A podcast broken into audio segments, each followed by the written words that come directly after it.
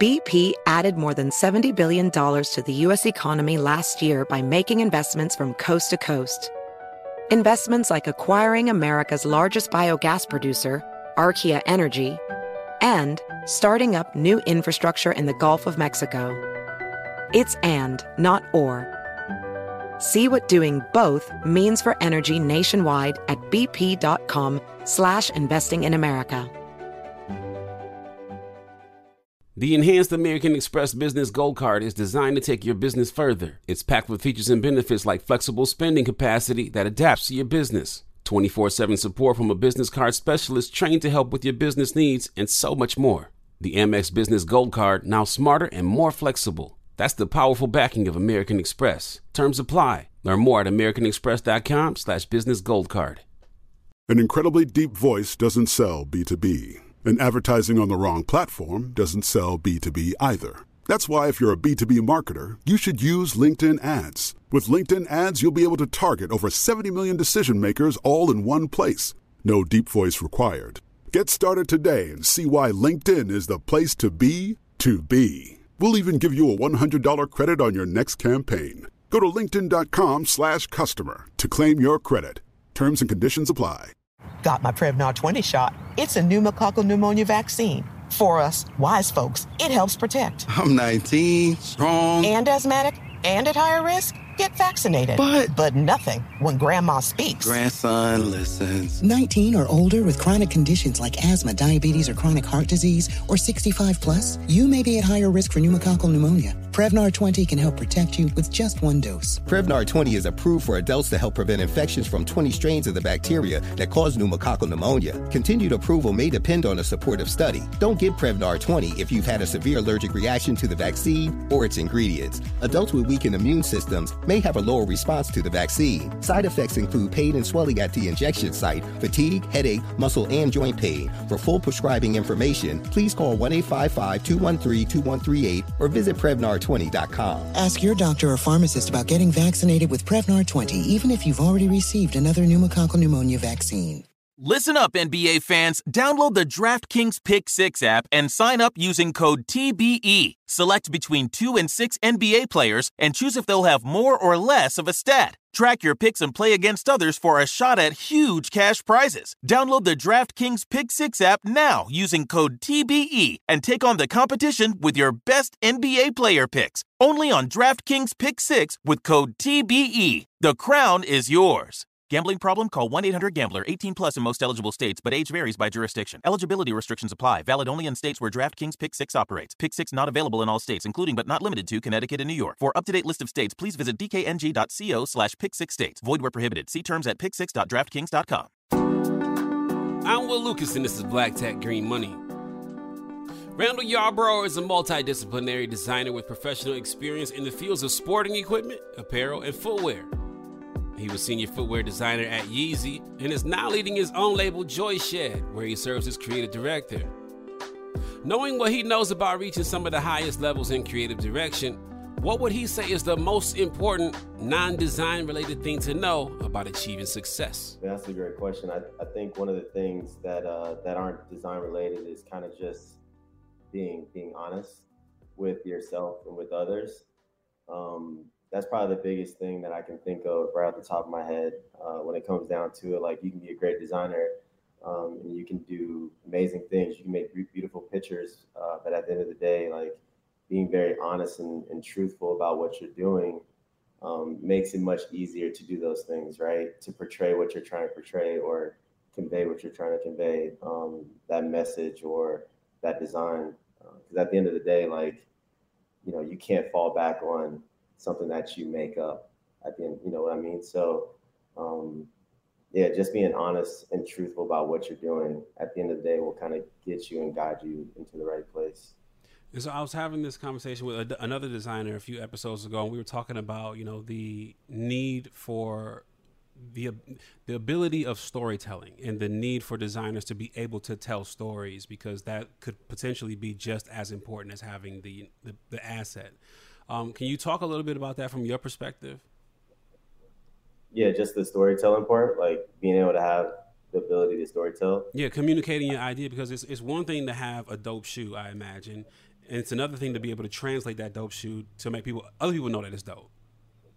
Yeah, no, it's true. I mean, it, it's kind of like uh, like stand up comedy, right? Um, not saying that you're trying to make people laugh, but just being able to kind of like transfer everything that you just put into that work, whether it's a building, whether it's a chair, whether it's a shoe, and kind of being able to share that journey. And that's also where that truthfulness, that honestness um, comes back, where you're like, I, I worked so hard throughout the entire process. Once I get to that point where I'm either in front of a bunch of people, in front of the CEO, in front of the team, sharing the journey or sharing what I just created or put in front of them, you know, I don't have to fall back on made up stories or made up things. Like the entire journey, the entire process, you know, I was on honest, I was truthful, and then that story is just so easy to tell. It's like, um, you know, not everybody's able to talk about themselves, but you know, once you do have that little rhythm, that cadence, you're able to kind of just go back and just grab a few things, and that storytelling becomes extremely easy. It's not something that you have to like, you don't have to make it up you know I mean? It's uh, it makes it much easier at the end of the day when it comes to storytelling. Uh, it's de- but it's definitely important though. I think um, lucky thing for me is I, I study architecture uh, in undergrad, and and just being able to sit there in front of like 50 other classmates and six uh, six architects, you know, trained trained architects, practicing architects, and your professor, and being able to take what you just did for over the past you know month or so and put it in you know being very like vulnerable and sharing that story and that that journey with people in front of you um, is, is a is a is a hard thing to do but it makes uh, everything that you did before it's super exciting it's like it's a feel good moment yeah you you said a couple things that that piqued my interest there and i'm from the midwest also i'm from toledo which is like you know half an hour, forty five minutes from where you're from in Detroit. Yep. And I remember, I remember growing up and designing clothes and you know tearing apart some jeans I had with some corduroys that I had also and putting them together and making something new out of them. And then like the places that we grew up, Toledo is a lot like Detroit, um, and like that. That's, that isn't necessarily something that's you know um, amplified. Like there's not a lot of people trying to do that type of work where we're from. And so I'm I'm wondering like what was the the fuel in the tank or the encouragement you had or the self-determination you had to fight for those ideas so that because like me, I stopped doing it after I was probably like 12 or 13 because I'm like, okay, nobody around me does this. Like, this is not what we do around here, right? And so I wonder, like, what was it about your, your, your coming of age that helped you fight for that idea?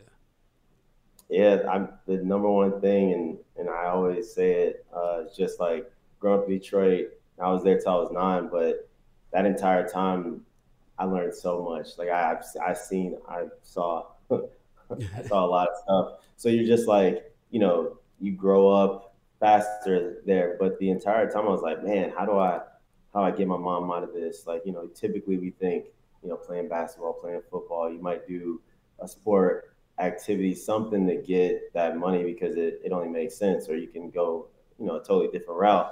But um, the entire time, all I could think about was like, I want to build her a house. If I build her a house, we can get out of where we're at right now. So in my head, that's that's what I had installed, like building her a house. I didn't know what it was or how to do it exactly, um, but I knew I I loved the idea of it. You know, I love music. I love the buildings that are around me. I love shoes and and all these things that that were Detroit. And then uh, when I finally we left Detroit and got to South Carolina, that's when I I I kind of learned about architecture, and I was like, oh, that was my that's what I want to do. That's where I want to be, become an architect. And so that was kind of like the guideline um, of seeing the things around me, and then finally understanding what that goal was or what I was looking to become to then achieve the things that I saw or the things that I was thinking about. So uh, it started off as a kid and just wanted to, you know, literally just build my mom a house. And then the love of like music, architecture, footwear, sports somehow got me to that point of like, oh, I want to do architecture. yeah. It, so what's interesting to me is that you, there's a lot of us that grow up, you know, I want to build my mom a house or I want to buy, you know, my grandma a car, or I want to, you know, do I want to do something for somebody that I love. And part of the disconnect we have, like even in tech, is like so many of us are consumers of the applications and software that we use, and not enough of us think about there's somebody on the other side building this thing, right? And so, because you're so passionate about mentorship and teaching, and you know, leading along the next generation of Black designers, what's important to you, or how is it important to you to tackling the idea or the concept of representation and awareness to know that there's us out here doing this work so that more people do desire to be this. I mean, I was I was raised I wanted Jordans my whole life, you know, but I never thought of I could be a Jordan designer. You know what I mean? Yeah. Yeah. No, I mean it's definitely true. Um I guess like at a certain point I got I got pretty lucky and you know just blessed because even living in Detroit there was CCS you know 10 15 minutes from my house and um you know at CCS that they study, you know, architecture, design, footwear design, they industrial design, they do everything there. But I was only 15 minutes away and I knew I knew nothing about it. Um, you would think that I was across the country, um, but I was just down the street.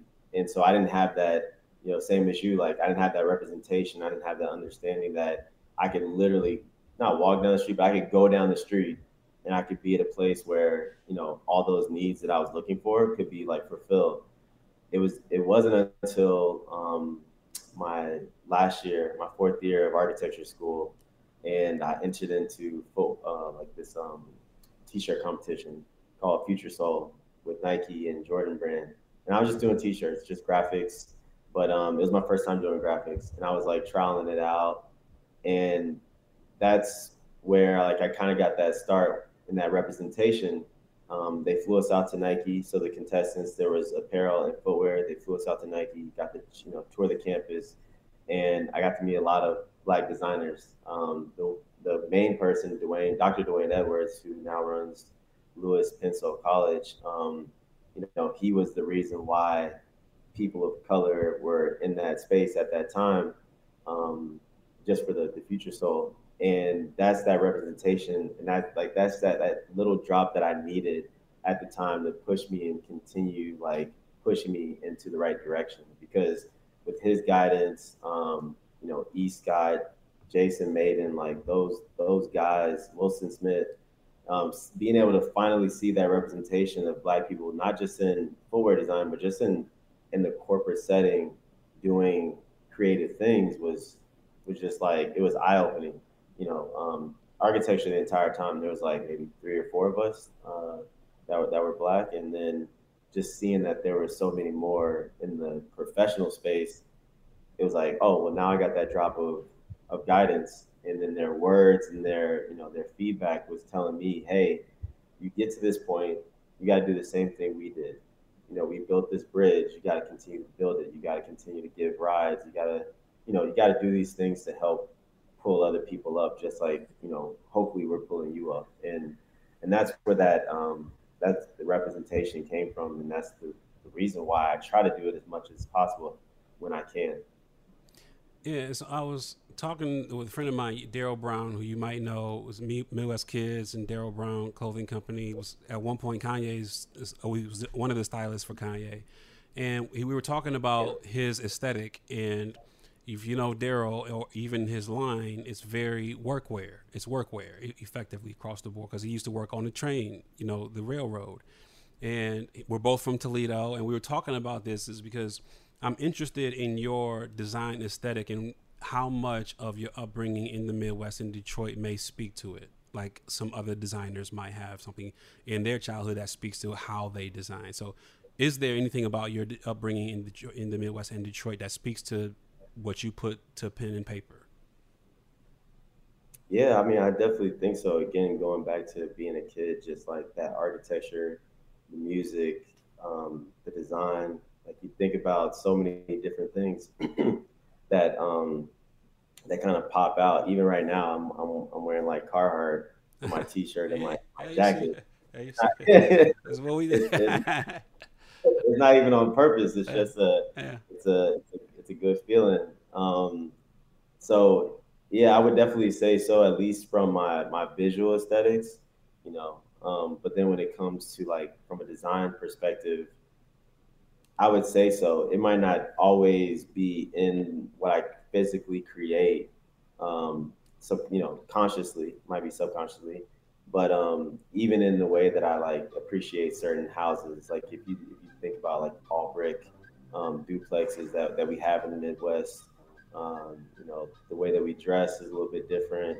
The way that we speak is different. So there's there's a lot of different things that that pop up, and it might not be as I'm not I might not be like very cautious of like yeah. me doing it. It might just be like um, you know muscle memory, not even noticing it.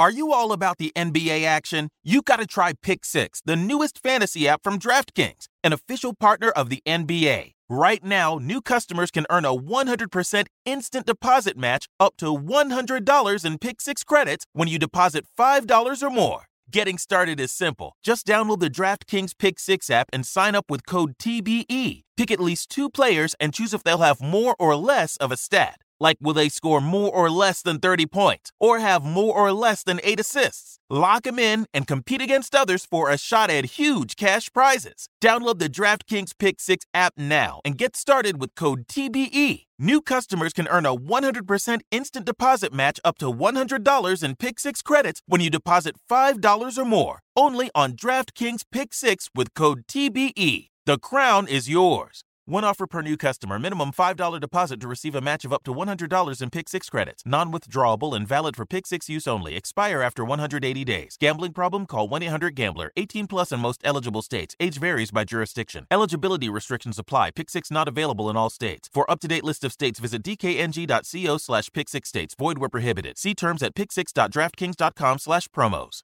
Resourceful small business owners know how to get value from the purchases they already make for their businesses each month. The enhanced American Express Business Gold Card is designed to take your business further. It's packed with features and benefits like four times membership reward points that automatically adapt to your top two eligible spending categories each month on up to $150,000 in purchases each year. So you earn more where your business spends the most. Plus, up to $395 in annual statement credits on eligible purchases at select shipping, food delivery, and retail subscription merchants. And with flexible spending capacity that adapts to your business and access to 24 7 support from a business card specialist, you can continue to run your business with confidence. The Amex Business Gold Card, now smarter and more flexible. That's the powerful backing of American Express. Enrollment required. Terms apply. Learn more at americanexpress.com slash business gold card.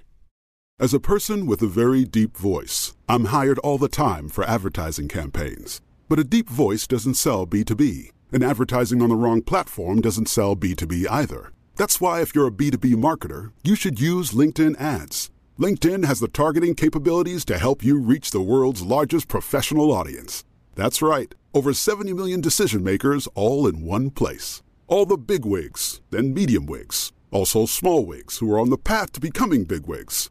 Okay, that's enough about wigs. LinkedIn ads allows you to focus on getting your B2B message to the right people.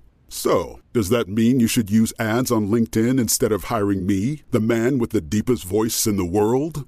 Yes. Yes, it does. Get started today and see why LinkedIn is the place to be to be. We'll even give you a $100 credit on your next campaign. Go to linkedin.com slash customer to claim your credit. That's linkedin.com slash customer. Terms and conditions apply. AI might be the most important new computer technology ever. It's storming every industry, and literally billions of dollars are being invested. So, buckle up. The problem is that AI needs a lot of speed and processing power. So, how do you compete without costs spiraling out of control? It's time to upgrade to the next generation of the cloud Oracle Cloud Infrastructure, or OCI. OCI is a single platform for your infrastructure, database, application development, and AI needs. OCI has four to eight times the bandwidth of other clouds, offers one consistent price instead of variable regional pricing, and of course, nobody does data better than Oracle. So now you can train your AI models at twice the speed and less than half the cost of other clouds. If you want to do more and spend less, like Uber, 8x8, and Databricks Mosaic, take a free test drive of OCI at oracle.com/strategic. That's oracle.com slash strategic. Oracle.com slash strategic.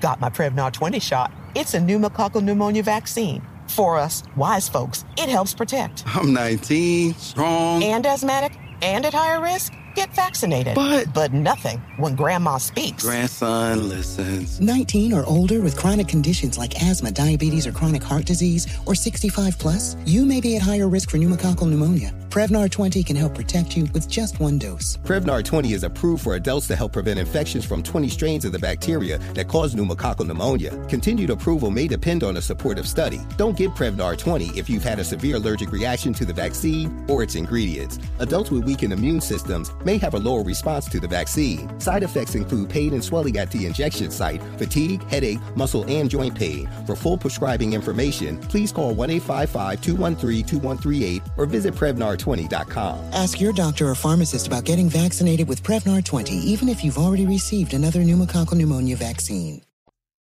I was reading an interview where you talked about um, before you got to Yeezy, and, and you said this in the in, in, the interview. You said when I went into the interview, I was talking to them, and I was like, "Hey, I'll do this technical designer role for now, but just so you understand, after a year, I want to be a footwear designer. I already had the tools and the knowledge, so after a year of being a technical designer, I was a footwear designer at Yeezy, and so." Um, or Adidas, maybe even before Yeezy. I'm not sure which was it Adidas or Yeezy specifically. It was Yeezy and Adidas, so it was like it was Adidas Yeezy. Gotcha. Gotcha. And so I wonder what gave you the confidence to speak up in that way. Like so many of us just want the opportunity to get into something that could be special, but you were effectively putting like, "Yo, I want this is what I want," and that could even put you at risk of not getting it. But you were you had the confidence, and what so I wonder, I'm interested in what gave you that.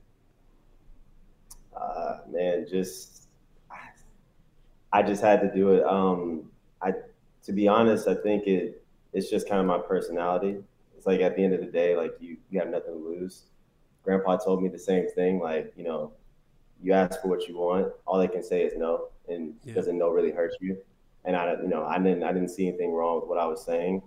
Um, also, I just came from SKLZ, which was in Carlsbad, and I was a product designer there. So for me, I was taking a step back. I was about to be a senior designer, um, doing sports performance, like training equipment and stuff like that. But it was going to be a step down.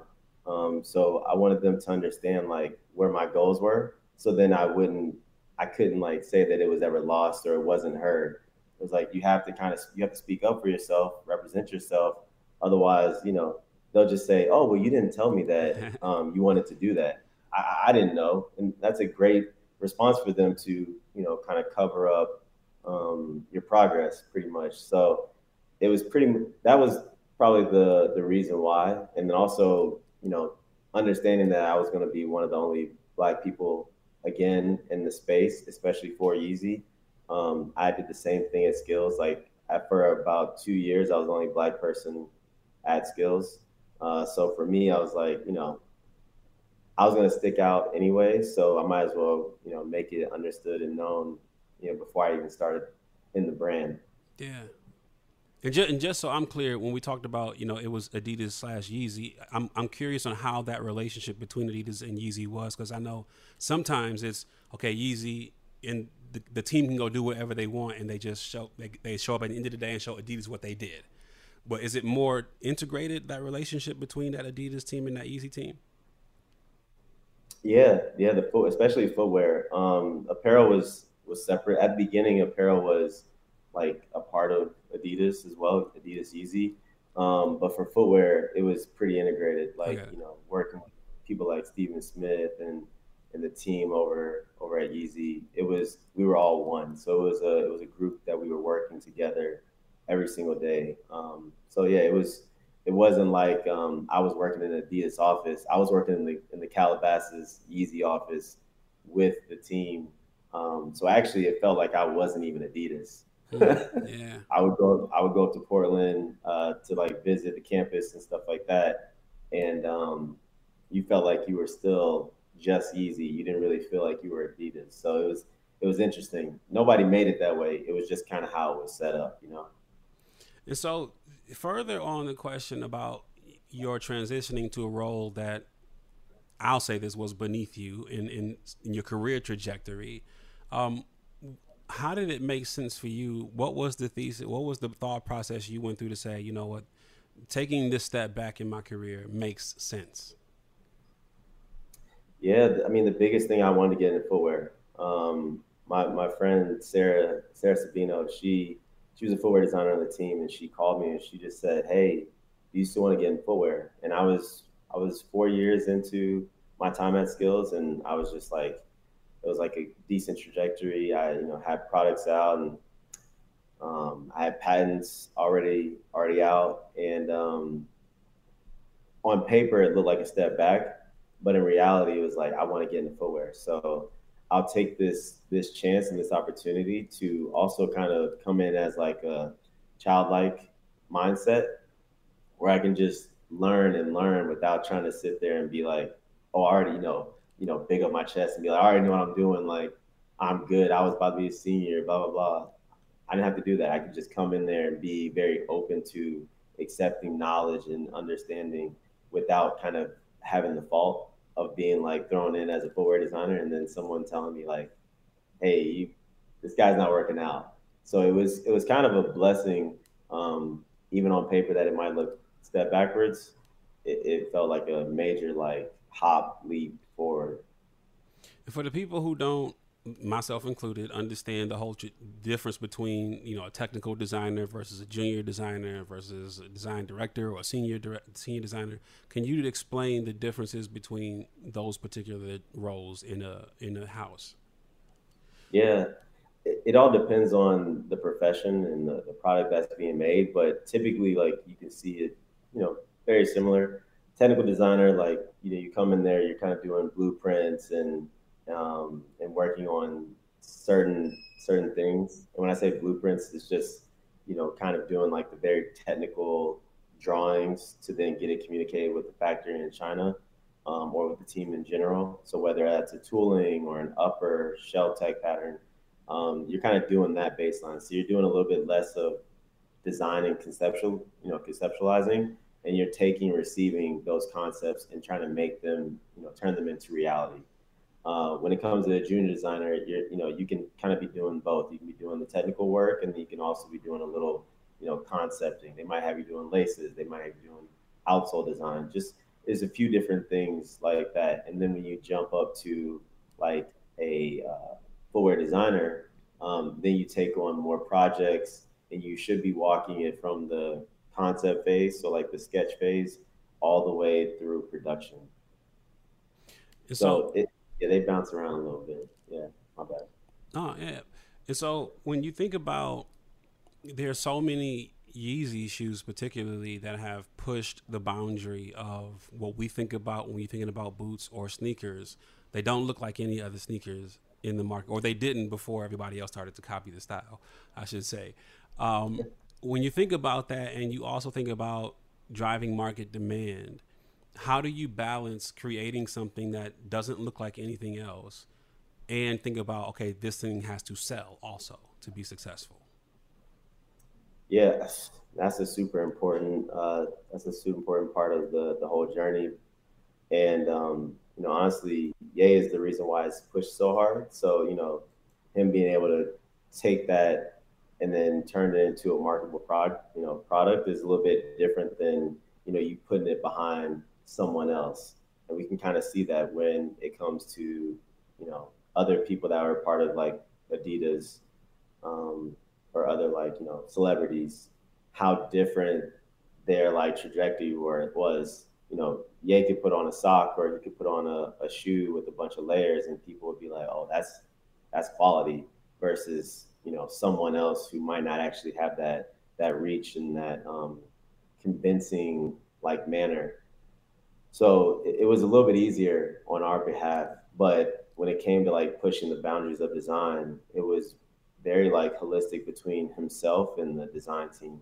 Like him really being specific of what he wants and very detailed, and then us making sure that we could like be very like intricate in how we created and, and made something to the liking of what he was looking for.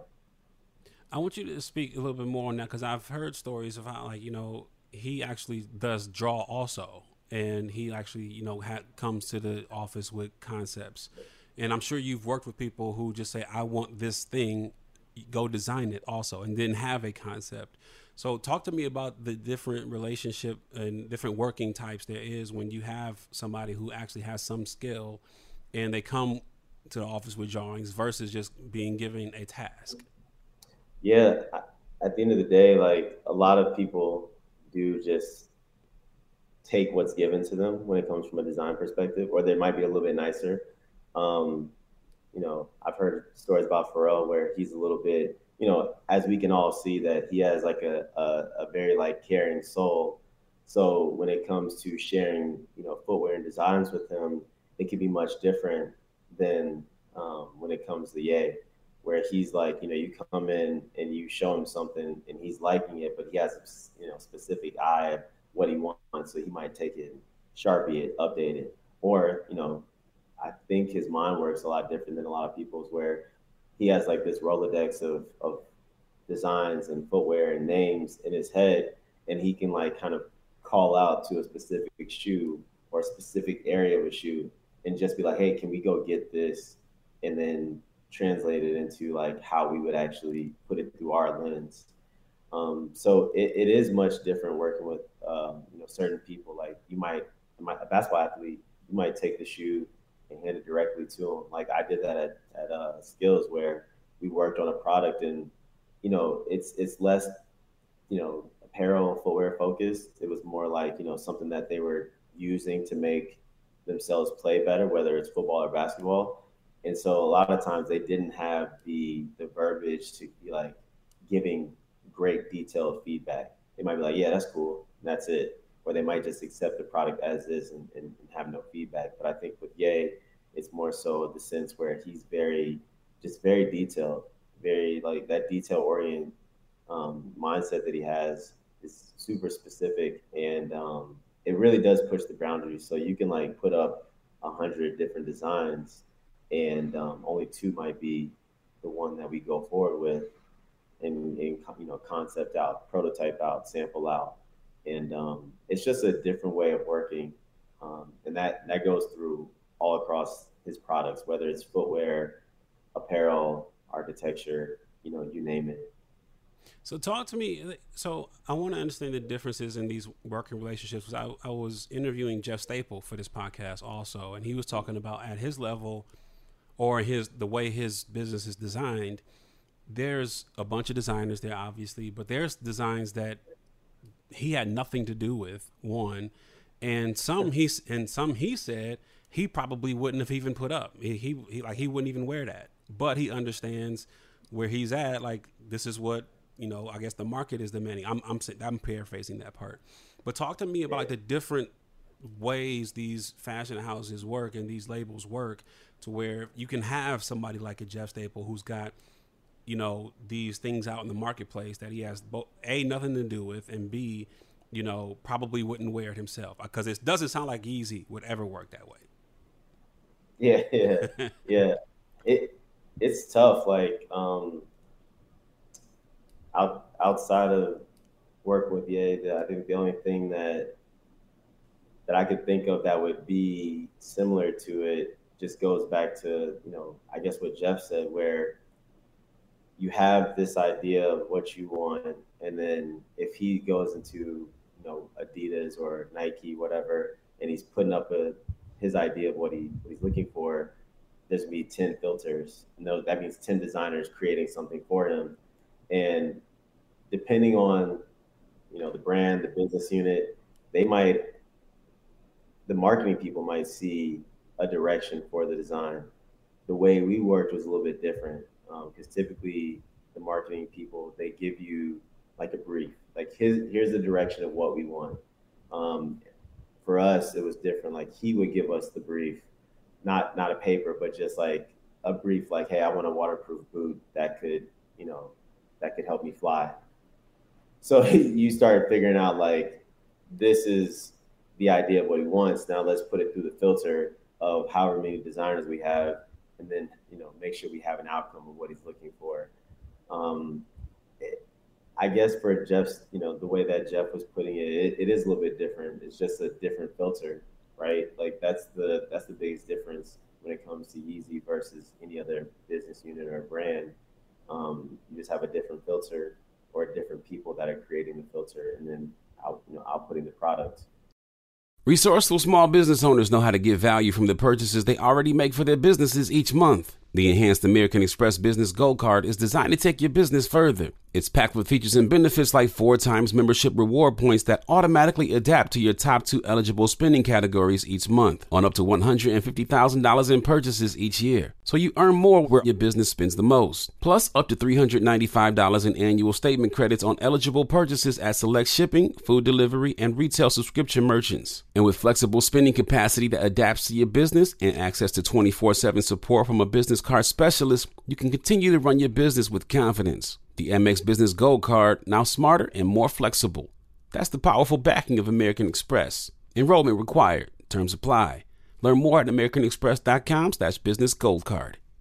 As a person with a very deep voice, I'm hired all the time for advertising campaigns. But a deep voice doesn't sell B2B, and advertising on the wrong platform doesn't sell B2B either. That's why if you're a B2B marketer, you should use LinkedIn ads. LinkedIn has the targeting capabilities to help you reach the world's largest professional audience. That's right, over 70 million decision makers all in one place. All the big wigs, then medium wigs, also small wigs who are on the path to becoming big wigs. Okay, that's enough about wigs. LinkedIn ads allows you to focus on getting your B2B message to the right people. So, does that mean you should use ads on LinkedIn instead of hiring me, the man with the deepest voice in the world? Yes, yes, it does.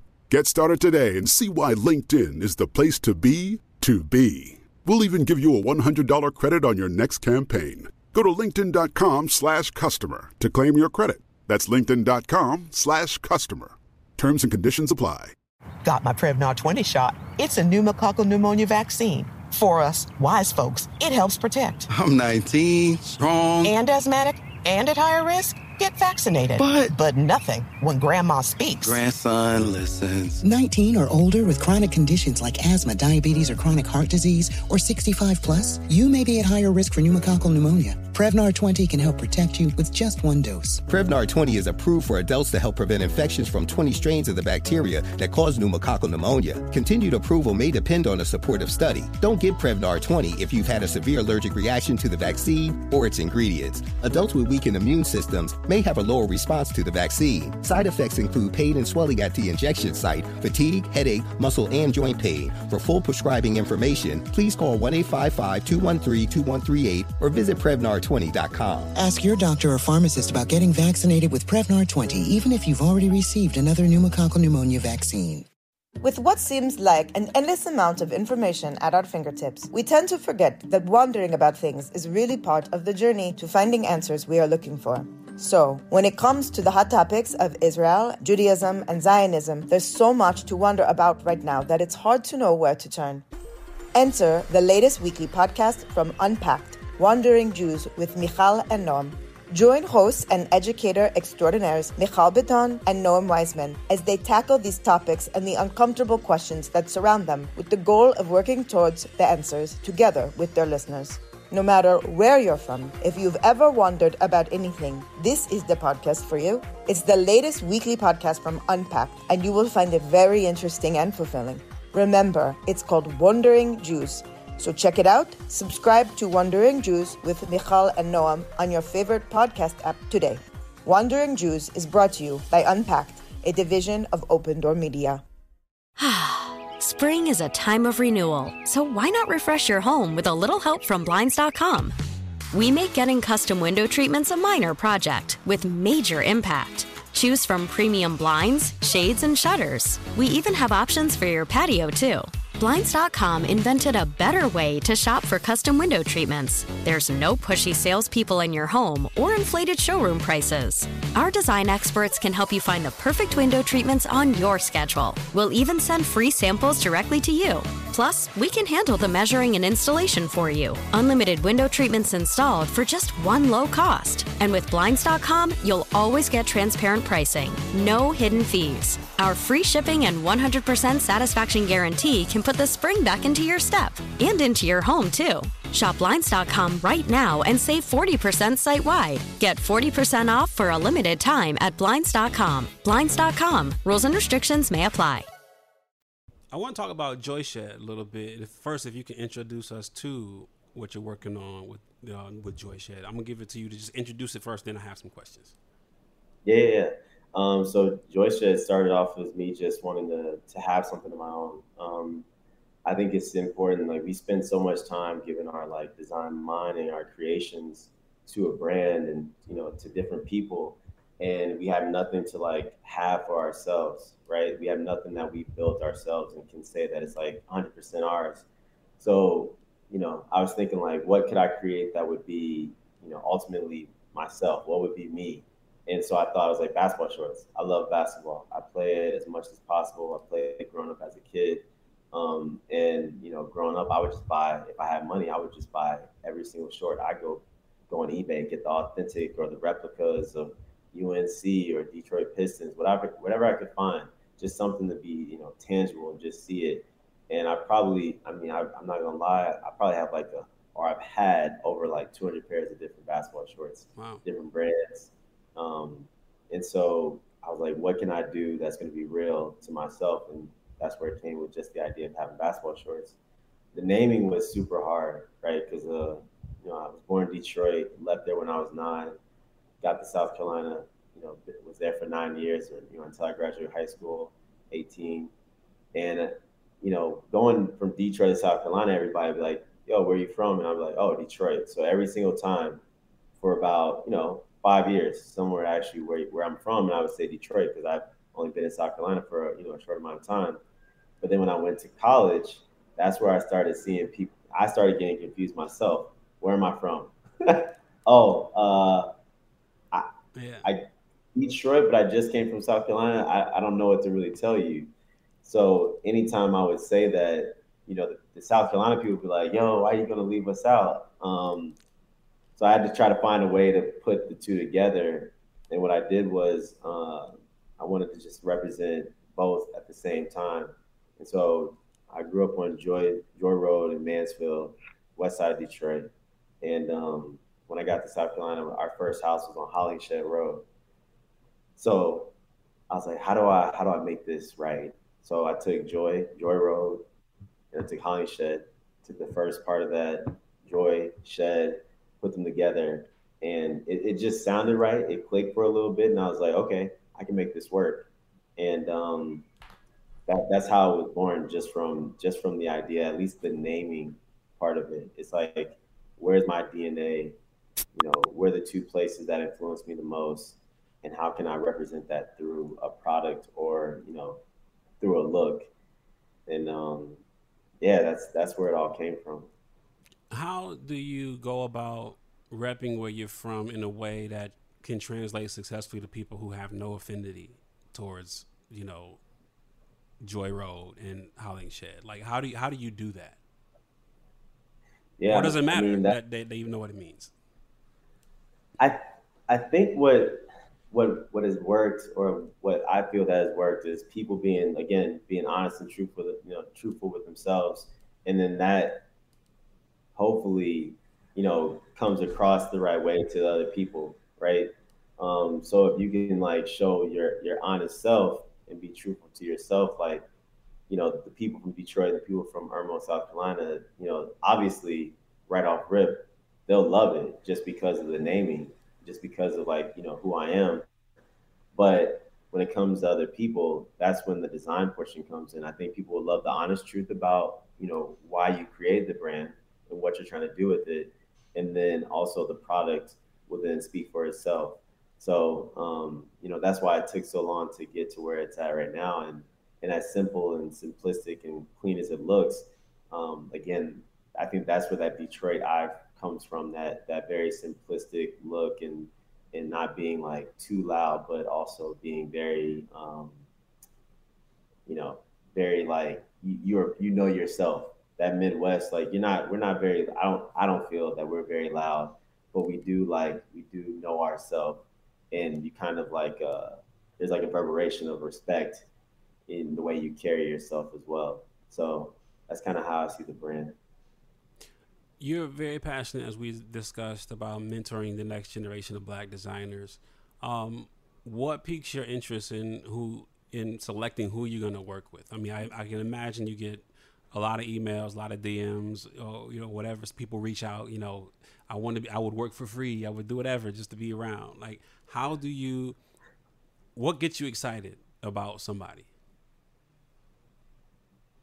I think the consistency, right? A lot of people, um, and you're right. Like, definitely get a lot of DMs or a lot of emails, and I try. I try my best to respond to them all, and it's not easy. Like, and I'm not I'm not even, I don't think I'm big time at all. I'm just like a small, whatever person. I'm just chilling. And it's tough still. so I can't imagine being, you know, even more, you know, face forward to uh, the public. And, um, but I think the biggest thing is someone being very consistent.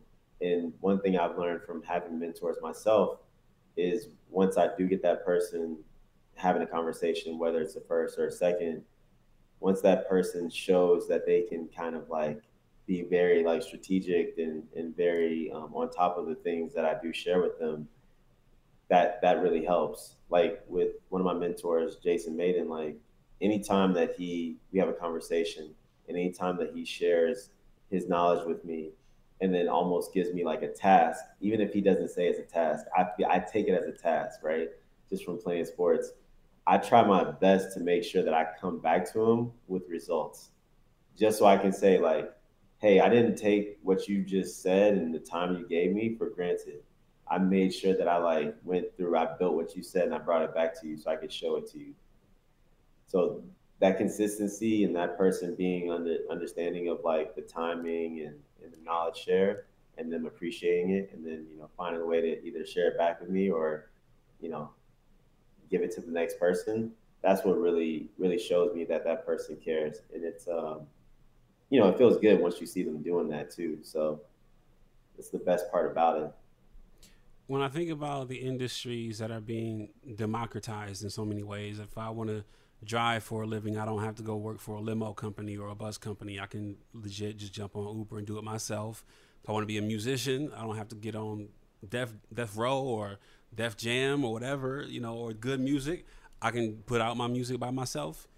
From a fashion perspective, where's the opportunity for designers to find success without, you know, getting hired by a house? You know, honestly, a lot of people have been doing amazing jobs on Instagram and social media, which is uh, it's a lot different, right? Like they've been able to people have been able to have their almost resume from creating things online. Now that doesn't always turn into a product or it turns into like opportunities, but I have seen it work for a lot of people where you know some you might see somebody on Instagram and be like, hey, like let's go get them and have a conversation, see what else they can do, and see you know how they work and how their mind, you know how their mind works. Um, so I don't think that you they you know anyone needs to jump you know, to a Nike or an Adidas. I think it's a great opportunity for people that want to do that. But um, you know, nowadays we have an, an I don't want to say easier route, but a, you know, multiple routes. It's not just like you know Nike or Adidas or Reebok. You don't have to go down those paths. You, there's other ways around it, like you know, creating your own brand. Um, not you know, it's tough. It's tough, but it's an opportunity that you kind of create for yourself and then once you get to that point, people hopefully will see it. Uh, and then also, what's amazing now is people are able to do like 3D printing. Um, you know, I would speak to AI, but I, would rather jump to the 3D, 3D printing because um, we've seen it become, you know, something major like Zellerfeld, uh, you know, creating 3D and giving designers the opportunity to put their brand or, you know, put their ideas out there into a physical form because it's not always easy to um, create a product or even especially not a shoe. A shoe takes mold costs takes upper costs um, you know in doing 3d printing. It also costs but the upfront is not as much as like creating you know a person's own shoes so I don't, again i think you're right. You don't have to go through like a house or through a brand. You can always find other ways and i think those ways are definitely being opened up like 3d printing even you know AI conceptualizing and sharing it on Instagram or TikTok. There's just so many new ways of finding finding your voice and kind of being able to share it with other people. And two two more things I want to get to before I let you go. Um, one, I just thought this was super interesting. I was thinking about this that hip hop has had an undeniable impact on fashion. Um, I think we would all agree with that. And now you have Afro beats, which is you know top of the charts. You know, a lot of music. I was I was reading this tweet by Lil Duval the other day. He's talking about you know have the Afro beats take over because you know you go to the club now and all they playing is Afro beats, and I wonder what you think that impact may have on fashion. Just just Afro beats in general. The, the culture of Afro, the African culture, yeah. number one, but Afro beats more specifically. Yeah, I mean, again, we've had a we've had an impact on America, on the world, ourselves, just being Black people in general. Like, you know, they put us on marketing campaigns. You know, they they don't we're not always behind the scenes creating the product or creating the, the guidelines or the marketing plan, et cetera. But, um, you know, we are the reason why, you know, fashion, apparel, footwear, all these things are in the space that it's in today. Now, add on Afro beats or, you know, the, the continent of Africa, it's just going to make the takeover is going to be very interesting. Um, just because, you know, a lot of us, even you know being African black you know black Americans we have the ability to sit you know see our history here. Not always right? We don't see it in our books. We don't always get to see it in our on, on TV um, unless it's in a negative light. Um, but to be able to kind of have that connection back to Africa and just being able to, to open up the doors it's going to be very exciting um, and I and I don't and I think that it's going to be a lot different than people might think. Um, whether it's like us going, being able to go back to Africa and have an experience, and that experience really challenging what we do and how we see things today, and also how people see Africa. Um, you know, the way that it's displayed in America isn't, you know, isn't always in the best light, but you know, they can't put us, they can't hold us in the dark anymore when it comes to, you know, how we travel there how we communicate with our with our own people uh, there. So I think that it's going to make a big difference and just in apparel, like not just in a bit like a visual sense. Like visually, we'll be able to see it in the way that people wear their clothing or their garments, um, the footwear that might come from it.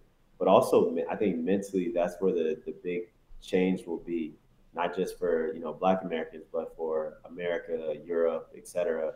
Like how influential Africa is, not just in fashion, but in everything else that, you know, resources, real resources, not like paper that has been turned into uh, currency. So I know that was long winded, but oh, just my mind started racing when she said that. I didn't know how to answer that question. uh, it was good though. It was really good. And lastly, um, I was listening to a previous interview where you talking about you know, not effectively creating in a vacuum. And um, you talked about, you know, design inspiration and where you find inspiration. Um, and you said the best place to find it from your perspective was in nature and like literally go outside and be inspired by what you see the trees, the air, the whatever. Um, and I was, it, I immediately thought about Michael Jordan because I grew up as a big, humongous Michael Jordan fan. I remember almost every sneaker in his line was designed after some sort of vehicle, like a Corvette. Um, and I want you to talk about two things in closing. And what elements of, in the shapes of your work, if you look at your resume, what elements in nature do you most frequently find inspiration from? Because um, if I think about it easy, I'm thinking probably like leaves, probably, if I'm thinking about nature. Um, so I'm gonna let you answer that, and then I'm, I, want, I also want you to talk about um, the the idea or concept of both problems being all around you, therefore opportunities being all around you. Yep. So if you so talk just, those things. Yep, my bad. Um, you know, so when it comes to the inspiration that that I take and try to like implement in my design process or just in design in general, uh, you know, I think that the closest thing to us as humans are, you know, other animals, right? Um, so just being able to see like how they live their lives and how they work. Now, I'm not saying I'm going out and like messing around with rattlesnakes or anything like that, but you know, even watching it on TV is very interesting. Just seeing how, um, you know, a panther might run. You know, same thing like you know how Tinker used like a black cat to to represent and create some footwear for for Mike. Um, just seeing how you know they live their lives and and how fascinating they move compared to the human body, but how also you know these animals are also more um, connected to the ground. They're more connected to the earth versus versus how we are, where we have now removed ourselves from the earth a lot more. Um, so that you know, just in the design phase in general, is trying to look at like how you know how do we use biomimicry. You know, typically biomimicry can be you know almost anything that has to do with nature, but how can we focus on like animals and, and seeing how they live their lives and almost uh, either whether it's stripped back or in addition to create things for ourselves, apparel, footwear, um, you know, prosthetics. You know, there's a lot of things like that that come off of looking and creating off animals, and I think that's that's probably where I gather most of my my information. But I definitely, you know, in nature in general. But when it comes to animals, I, I, I keep it on the TV as much as possible. Oh, yeah. Um, and and then for the the second question, uh, can you repeat that? Yeah, yeah. So the, the, sec- the second part was in the idea of the both problems are all around you, and therefore the solution, the opportunity, is all around you. Just if you open your eyes, you can see opportunities all around you. Yeah. Yeah. Okay. So for the second question, just like the problems and opportunities, um, I think that's how a lot of you know design is created. That's you know you might think that way, but a lot of times it's you know sometimes it's it's not. But for me personally, um, it's like having an equation, right? And it goes back to the idea of process and, and progress through that process. So just understanding and seeing like there are opportunities everywhere. How do you really take that internally and then filter through your own lens? Because um, a lot of people are, I, mean, I wouldn't call them op- like an opportunist, but instead of really finding a problem, more people just kind of like that what they're creating is not solution based. They, you know, they didn't, they're not solving a problem. They're just creating extra to what's already out in the world. And I can even say that about, you know, there's a lot of things out there that are like that. But again, I think when it comes back to what I said before, that honesty portion, um, even if you're not necessarily solving a problem, um, you, you're creating this idea of like, hey, there is a market for what I'm creating. There are people that are looking for this specific thing. And it might not be a specific problem, but you might just be saying, like, okay, here's a group of people. Here, these are the things that I want to represent. How do I be honest with myself and then tell a true story? So then that that opportunity then gains, you know, real life customers or consumers um, but then also people that that feel a part of something that wasn't there before. So you know, not to be like opportunist, but you're trying to create like a safe space for other people. You're trying to create a product that that represents a certain group of people that might feel um, not represented. If that makes sense.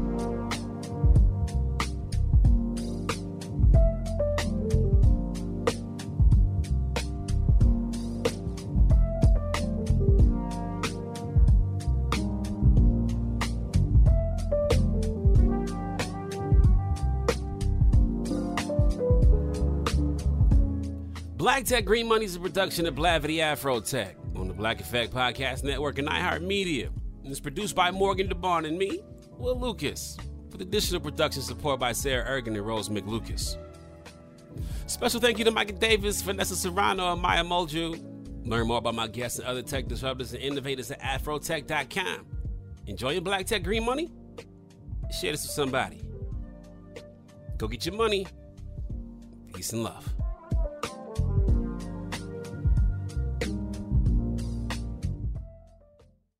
Does money stress you out? Let Facet flip your financial chaos into clarity. Finding Facet immediately put us at ease. Facet's innovative approach to financial planning ensures your money works as hard as you do, enabling members to experience the joys of having your finances in order. And that makes us Facet for life now, I guess.